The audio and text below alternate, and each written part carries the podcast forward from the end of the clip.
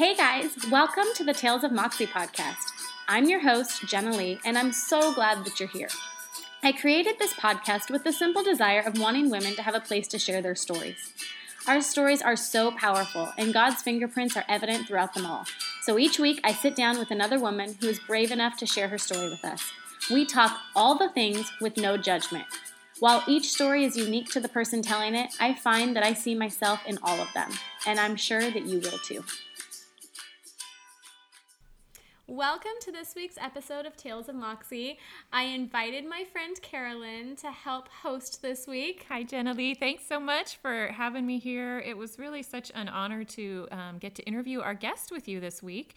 Um, her name is Kelsey Baldwin, and she wrote a book called Strong Girl, Brave Girl. Um, and it's a, an amazing story of kind of what's happened to her in the last few years of her life. Um, and our discussion together was really interesting. It was. She has quite a story. Um, I loved her book, and I, I loved getting a chance to talk to her because we talked about kind of starting over and being brave enough to live a life that wasn't what you expected to be mm-hmm. living, and then the messy in between of all of it. So I know that we can all relate to that mm-hmm. on so mm-hmm. many different levels.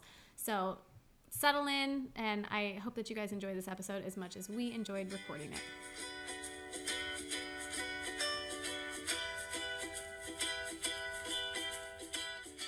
All right, welcome back to Tales of Moxie season two. And we're really excited because we are getting the opportunity today to meet with someone that Carolyn and I both read her book and both got to know a little bit about her story. And it's a really inspiring story. She is author of Strong Girl, Brave Girl. She is mama to Poppy, and she is owner of Paper and Oats. And we're so excited to welcome Kelsey Baldwin. Welcome, Kelsey. Hi, Kelsey. Hi, thank you guys. Thanks for being here. We would love if you could just tell our listeners a little bit about yourself and a little bit about your story, and then we can just kind of jump right in. Yeah. Do you want me to start like at the beginning? if you're comfortable with that. Yeah. Um, yeah. So I'm Kelsey, and um, I guess where to start would be that um, kind of how the book starts um, is that I used to be married for almost five years. We were married. Um, and kind of just came home from work one day and um, he told me he didn't want to be married anymore. And I was working as a designer um, at an agency and kind of just a few months before had kind of started dipping into um, and my Etsy shop a little bit more. Um, was trying to get more freelance clients so that I could kind of take all of that full time. Um, so it was definitely a shock. It was not something he had ever brought up before. Um, did not see it coming, and um, so we kind of had that conversation and then he left and I went to the bathroom and took a pregnancy test and it was positive. So it was like two crazy changes all happening on the same day. Um, I thought someone might be like playing a joke on me or something. It was kind of wild. so, um, but that was kind of the first day of like a totally different life than I expected. Um, so he moved out a week later and I went through my whole pregnancy you know as a single mom from day one. So it's kind of kind of all i've ever known which feels weird and almost maybe makes it a little bit easier sometimes because i don't know any different.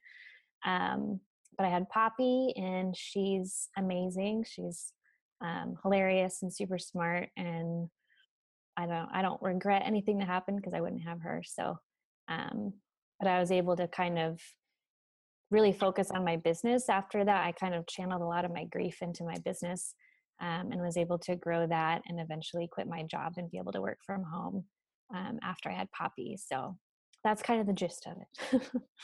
And i know you've told this story so many times i'm sure. Um, that it probably seems normal to you. Um, yeah. We're hearing it for the first time. Um, tell us a little bit more about kind of the emotions that went along with it. You mentioned grieving, and I know you talk a lot about that process in your book.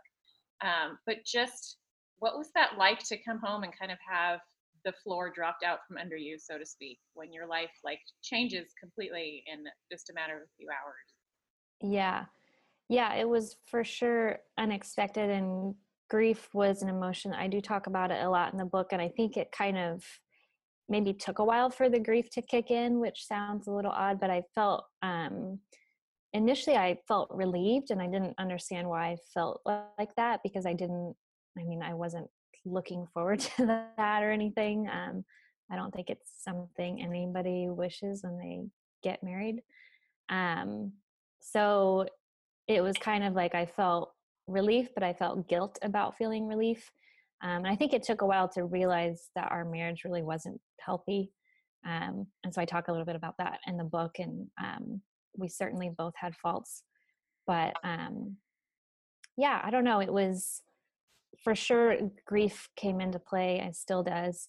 Um, and I talk about it in the book that like it's not necessarily when somebody dies, which is kind of how I think most of us associate it with um, but just when anything ends unexpectedly. And so I grieved the marriage, I grieved kind of the entrance into motherhood that I thought I would have, um, what my pregnancy would look like, what giving birth would look like.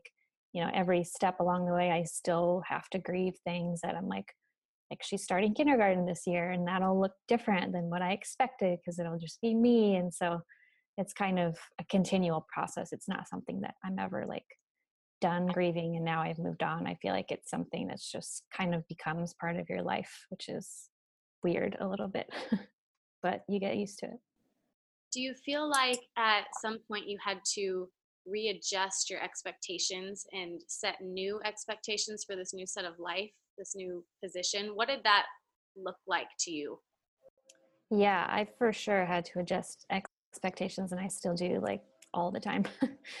um, yeah, I just had to expect um, kind of just like grieve the old expectations of what I thought all these seasons would look like um, and kind of create new ones for um, okay, he's not going to be there when she's born. My mom is there. And, um, you know, the naming process of how to name your child with someone that you're like removing from your life is weird. And so I think all of those expectations along the way kind of had to like before I would go into them think, okay, this is going to look really different than what you always thought. Um, it's going to be harder.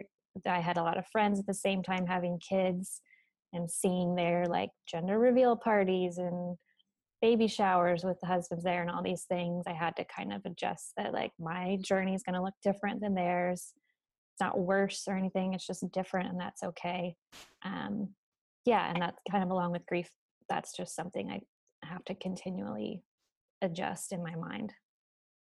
You talked a little bit about in your book about the guilt that you mm-hmm. felt for different things. Um, and that part really struck me because, and I had told Carolyn about this earlier, I had found different spots where you had said that the guilt you were feeling was over things that you didn't even do wrong.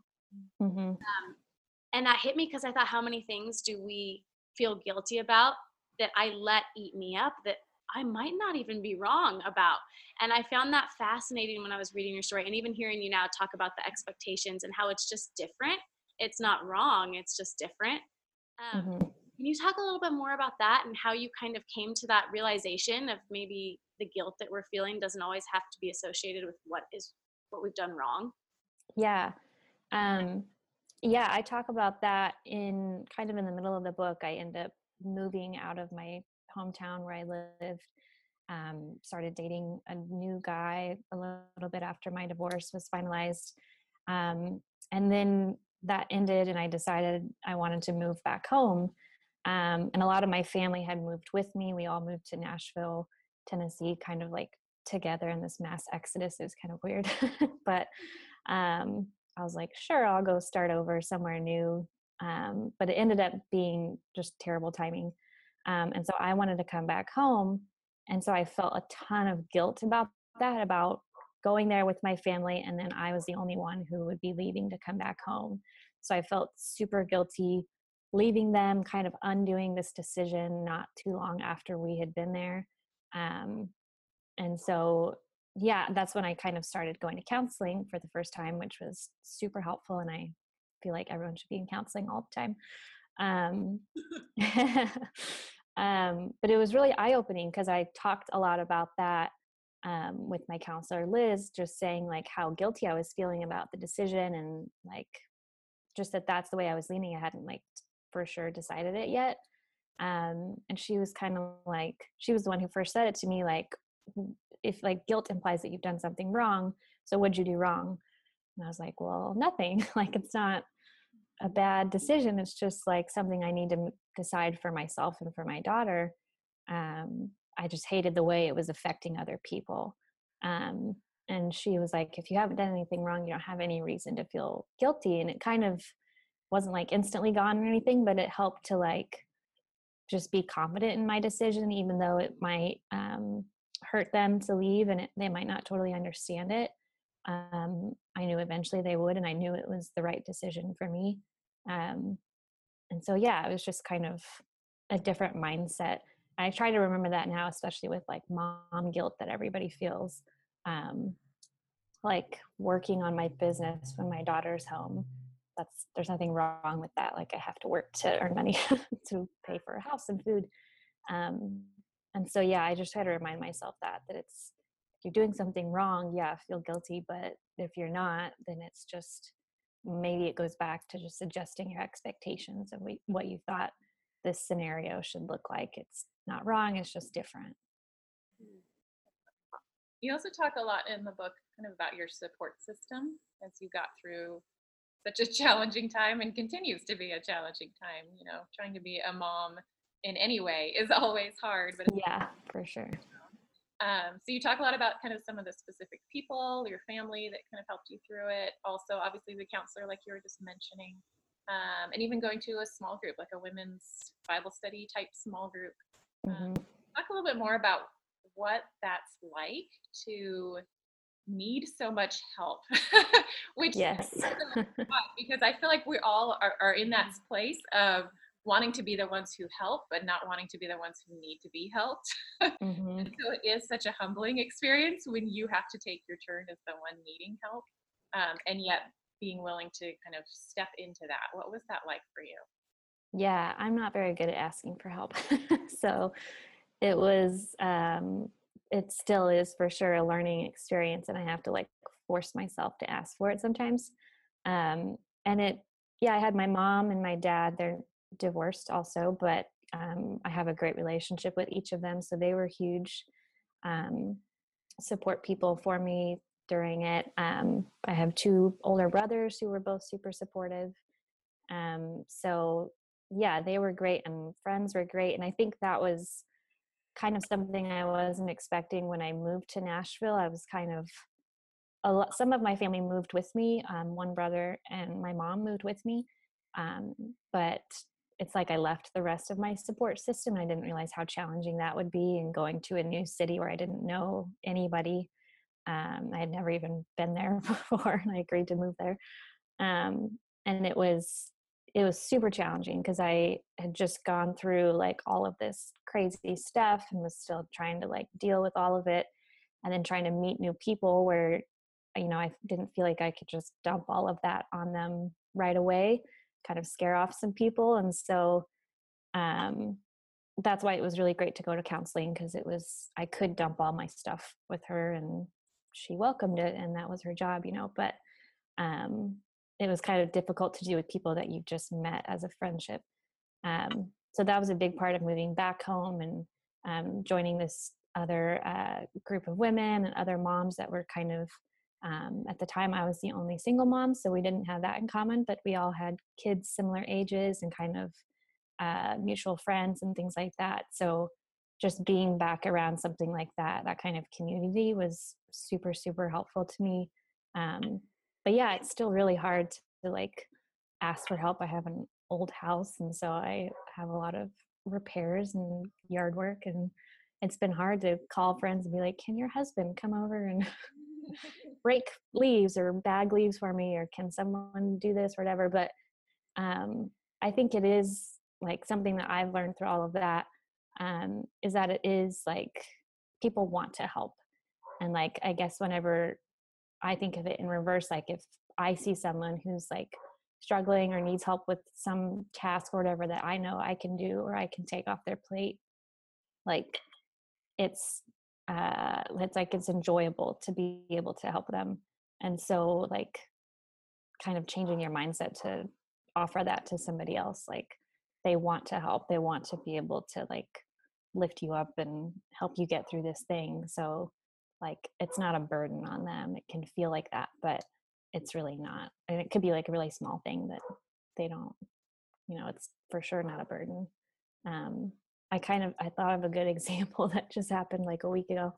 Um a good friend of mine who's also a single mom she like over christmas my daughter had kind of been like melting down a lot and i was just super tired and had a lot of company staying at my house.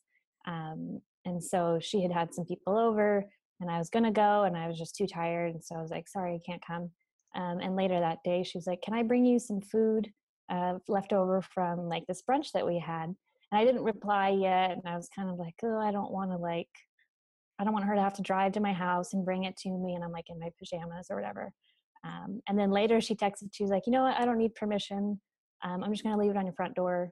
So you don't have to see me you don't have to talk to me. But so it was just like helpful to think like yeah we don't always need permission either to or we don't have to wait for someone to ask to help. We can just offer it and because they might need it and they might just be too afraid to say yes to it even when you ask so um, little stuff like that. I'm like yeah you don't need permission. You can bring over the food so. Such a good point because i think we talk ourselves out of it sometimes you know? Mhm. have like this idea to get, drop off food for somebody or you know to help them out in some way and then we convince ourselves no they don't really need it. They're going to think this about me or you know and we tend to talk ourselves out of it and that i think that's crazy. Yeah we all we all need that help and we all need to take the turns being the one to help and being the one to need the help and so. yeah yeah for sure And I love how you said, I love how you said that they want to help. I had a time in my life when I really needed help and I needed people to step into a really hard spot with me. And I had someone tell me, like, you think you're burdening them, but you're giving them an opportunity and they want to participate in your life. He said, yeah you're blocking them from participating and that's what they want to do. And I kept thinking, like, no. if they wanted to participate, I would know. And he's like, no, they are. They're there. They're texting. They're saying, how can I help? They want to participate. Don't steal that from them, that opportunity of letting them participate in your life. And I love that because we don't always think that they want to. Our first go to is we're a burden. And yeah seem to see how, no, maybe we're giving them an opportunity to do something they want to do. Yeah. Yeah. I think of when someone texts me and or calls me and they're like, Oh, I'm going through this thing. My first reaction is like, What can I do to help you? Like, I want to be there for you. And for us to just like deny people that it's hard, it makes it hard for them to connect and like let them in to our lives, I think. Yeah, and it, it is. You're right. When we have when we have that chance to be on the other side, we almost feel honored, you know, Mhm. Yeah. that spot. But we don't seem to think that we could be honoring someone else by letting them come into it with us. Yeah. Yeah. How did you talking back about when you went back to and you found those women in that group um, back when you went home? I remember in the book it's it was somewhat scary, and you said like you didn't really want to go, but you knew you needed to go, and I'm wondering how like practically applying that for the rest of us how do we make that first step of finding women that we don't necessarily know but we're like no we're going to go anyway. How do we make that first step of showing up and being vulnerable enough of maybe not sharing too much and dumping everything yet but sharing enough to actually be vulnerable enough to make a connection and to start a real friendship? How did you find that play out for you? Um, I think I was really lucky in that there was kind of this group of women that was already formed among themselves and had been meeting on a regular basis. Um, and I happened to know one girl that was in it, um, kind of like through mutual friends, knew of some other people but didn't actually know them.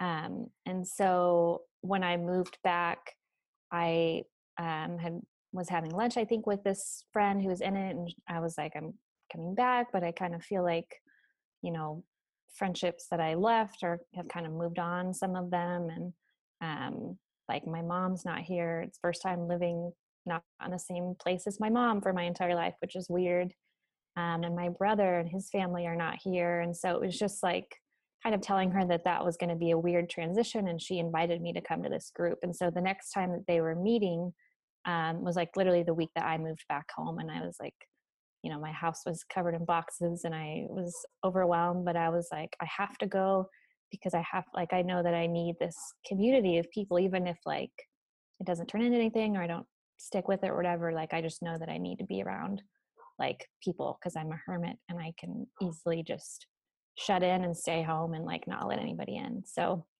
yeah, I kind of forced myself to go.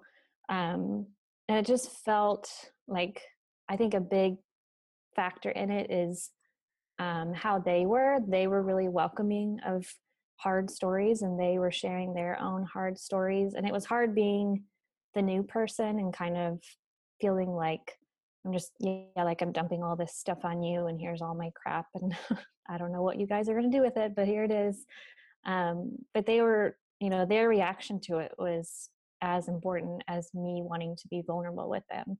They made me comfortable and it, um, it kind of showed me that like later down the road if i'm meeting with someone or i meet a new person who's gone through something hard like i need to show them that like it's okay to dump your stuff on me. I've done that to other people and i know like it's important to be receptive to that and not that you have to like provide solutions for whatever they're going through but just being a listener and um, being there for them even that if that means just sitting and being quiet and listening to what they're saying um, yeah so i don't know if that answers it but I, one of my favorite things that you kind of talk a lot about in your book is um, kind of still being in the middle of all of this that we tend to wait whether it's in groups or with family members or whoever we kind of tend to wait until the problem is all done and complete and wrapped up in a pretty bow and then we say well i had this problem but now i fixed it and i'm all better and here it is. Instead of what you were trying to do, I think, of just stepping into the middle of it and saying, I don't know how this is going to end. I don't have it all fixed. It's not all pretty, but I'm inviting you to be a part of it anyway.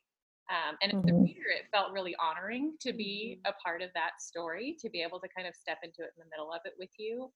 Um, and, but yet, I know it must be really hard to to to bring this out into the world and say, I don't have a, a solution.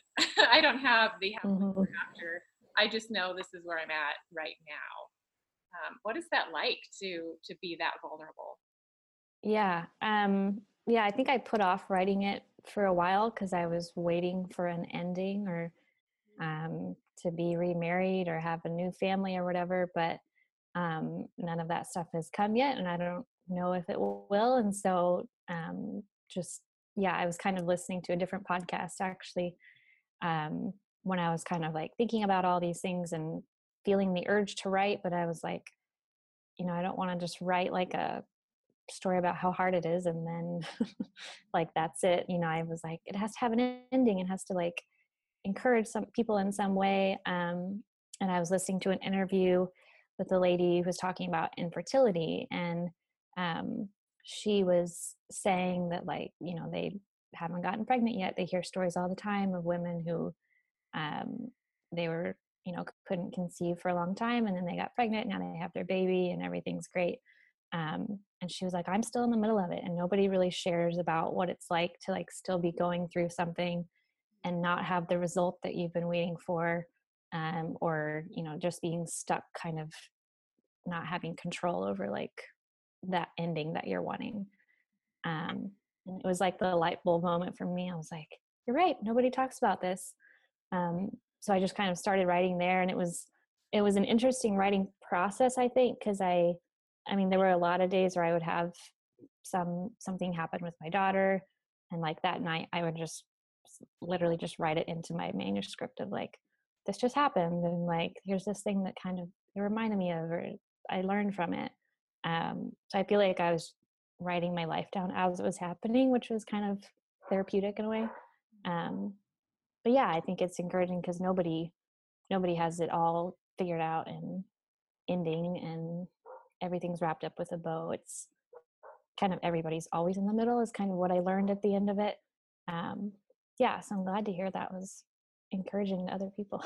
Yeah, it was was it was, from the writer's perspective was it scary to put that out there in such the middle spot um, so yes Yeah.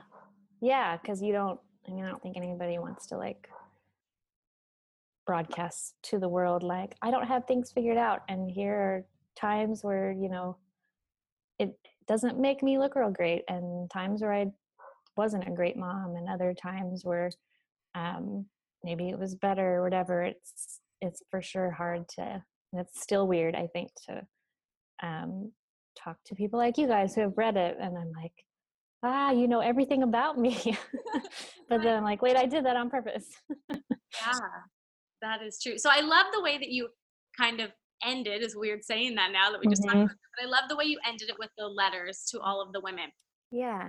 And for our listeners obviously we encourage you have to go read the book because it was, it was a great story but also the ending really captured me on how you hit and you realized that your story might seem at first like it's for single moms mm-hmm. but it was really in in its own way for everyone there and i told her there was pieces of myself that i saw throughout it and i'm married and have two kids and there was you know there was pieces that my single mom was like reeling over because she connected so much and there was pieces that my single friend who doesn't even have kids noticed and i'm curious what you would kind of say as an overarching i know it's very general but general like thing to women that might be in that in between spot and are afraid of sharing it with other people um, what would be kind of if you could wrap it all up for all women in one thing what would you say to us? Yeah that's hard because it like you said everyone's in so many different places. Um, it's good to hear though that so many different women resonated with it. Um, i mean kind of like the title says and that's kind of how i end each letter that you're a strong girl and you're a brave girl um, you'll have to read the book to learn where that little saying comes from but um, yeah just that you can do hard things and it's it's not the end of your story. There's more to it um, and whatever it is that you're going through you'll get through it and if you're in a season where um, everything's great and rosy like just kind of remind yourself even now when you have the clear head that you're strong and you're brave and if something does come up later um, that you will survive it and it's not the end of the world it's just the middle it's maybe a different uh, storyline than you expected but it's you can change your expectations and still um, thrive in it so. What would you give us some really practical advice? Um, i know sometimes it's great to connect with other people's story and you hear that you resonate with it and then you feel like okay but now what do i do next? What do i do in the next hour? What do i do in the next day? So, so maybe somebody whose life is being changed or the last few weeks have just completely been different than they expected and have changed everything that they thought um, was the future for them. What would you give to them as some really practical things to do um, just in the next few days and weeks yeah i think um, kind of how we talked about before having a community around you um, and reaching out to them for help. Um, and it doesn't have to be like a set group of people. It could be one single person just that you um, that you trust and that you um, respect and you feel comfortable with um, and sharing what's going on with them.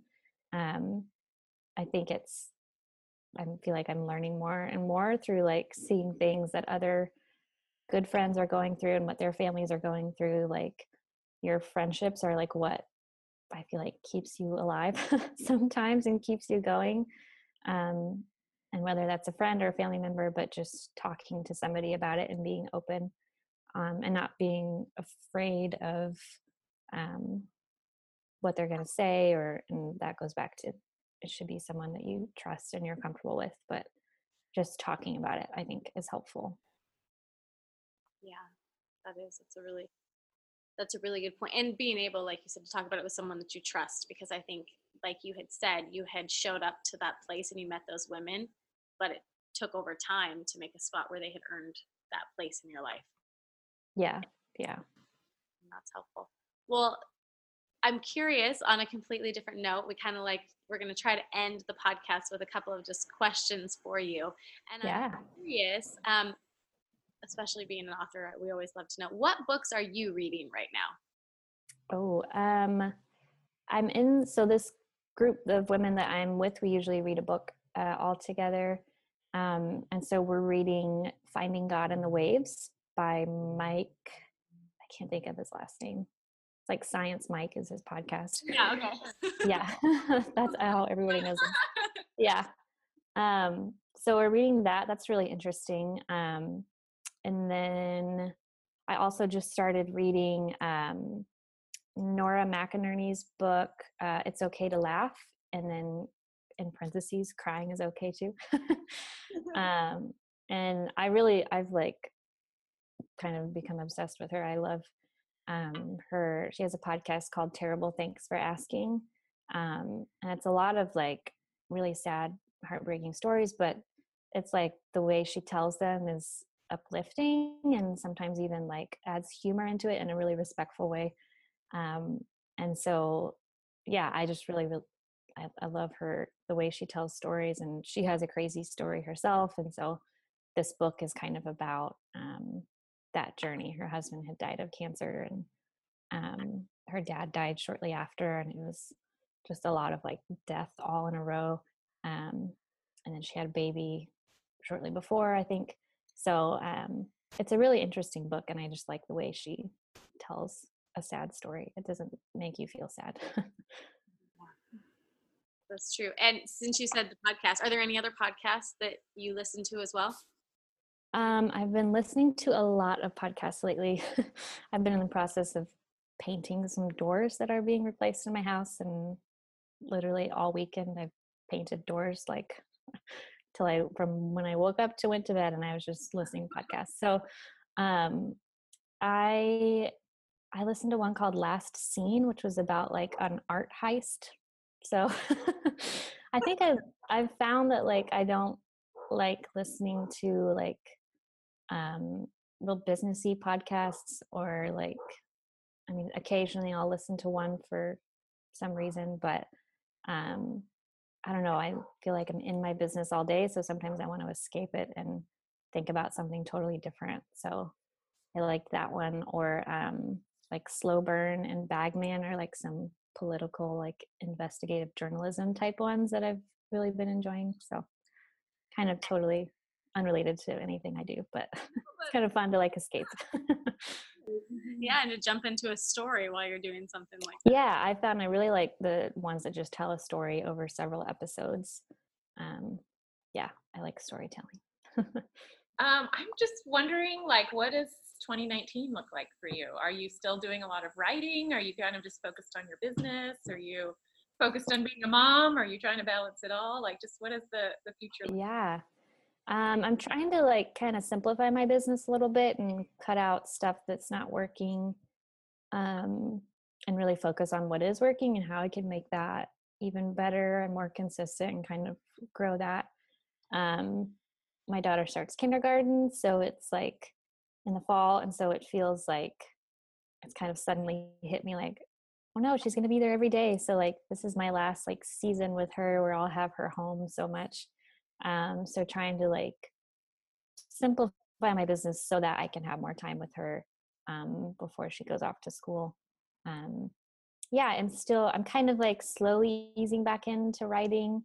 It was like so much writing all of last year that i think it like it didn't burn me out but i just wanted to break from it and so um but for sure want to write more books and i don't know what they'll be about but um that's definitely on my mind so maybe that'll that process will start up again later this year well we hope so we enjoyed reading your last one mm-hmm. um where can people get kind of in in contact with you and if they want to follow your story or follow where you are now where's the best spot for them to do that yeah, um, my website is paperandoats.com. That's kind of where everything is. And then I'm mostly on Instagram, which is just at paper and oats as well. So that's kind of the main place I hang out. Awesome. Well, I encourage everyone to go follow her. I follow and I love your encouraging posts. I love seeing your pictures of Poppy. I feel like it's a little bit of, you know, we get to throw some real life pictures along with the story that we read. And that's always just like we've said, encouraging. And it's a real story and it makes the connection even more real. So go follow and go check it out and get the book. Um, it was really inspiring. Thank you so much, Kelsey, for making the time to meet with us, um, for sharing your story so open and mm-hmm. honest, and just being able to connect with us today. We appreciate your time. Yeah, thank you guys for having me.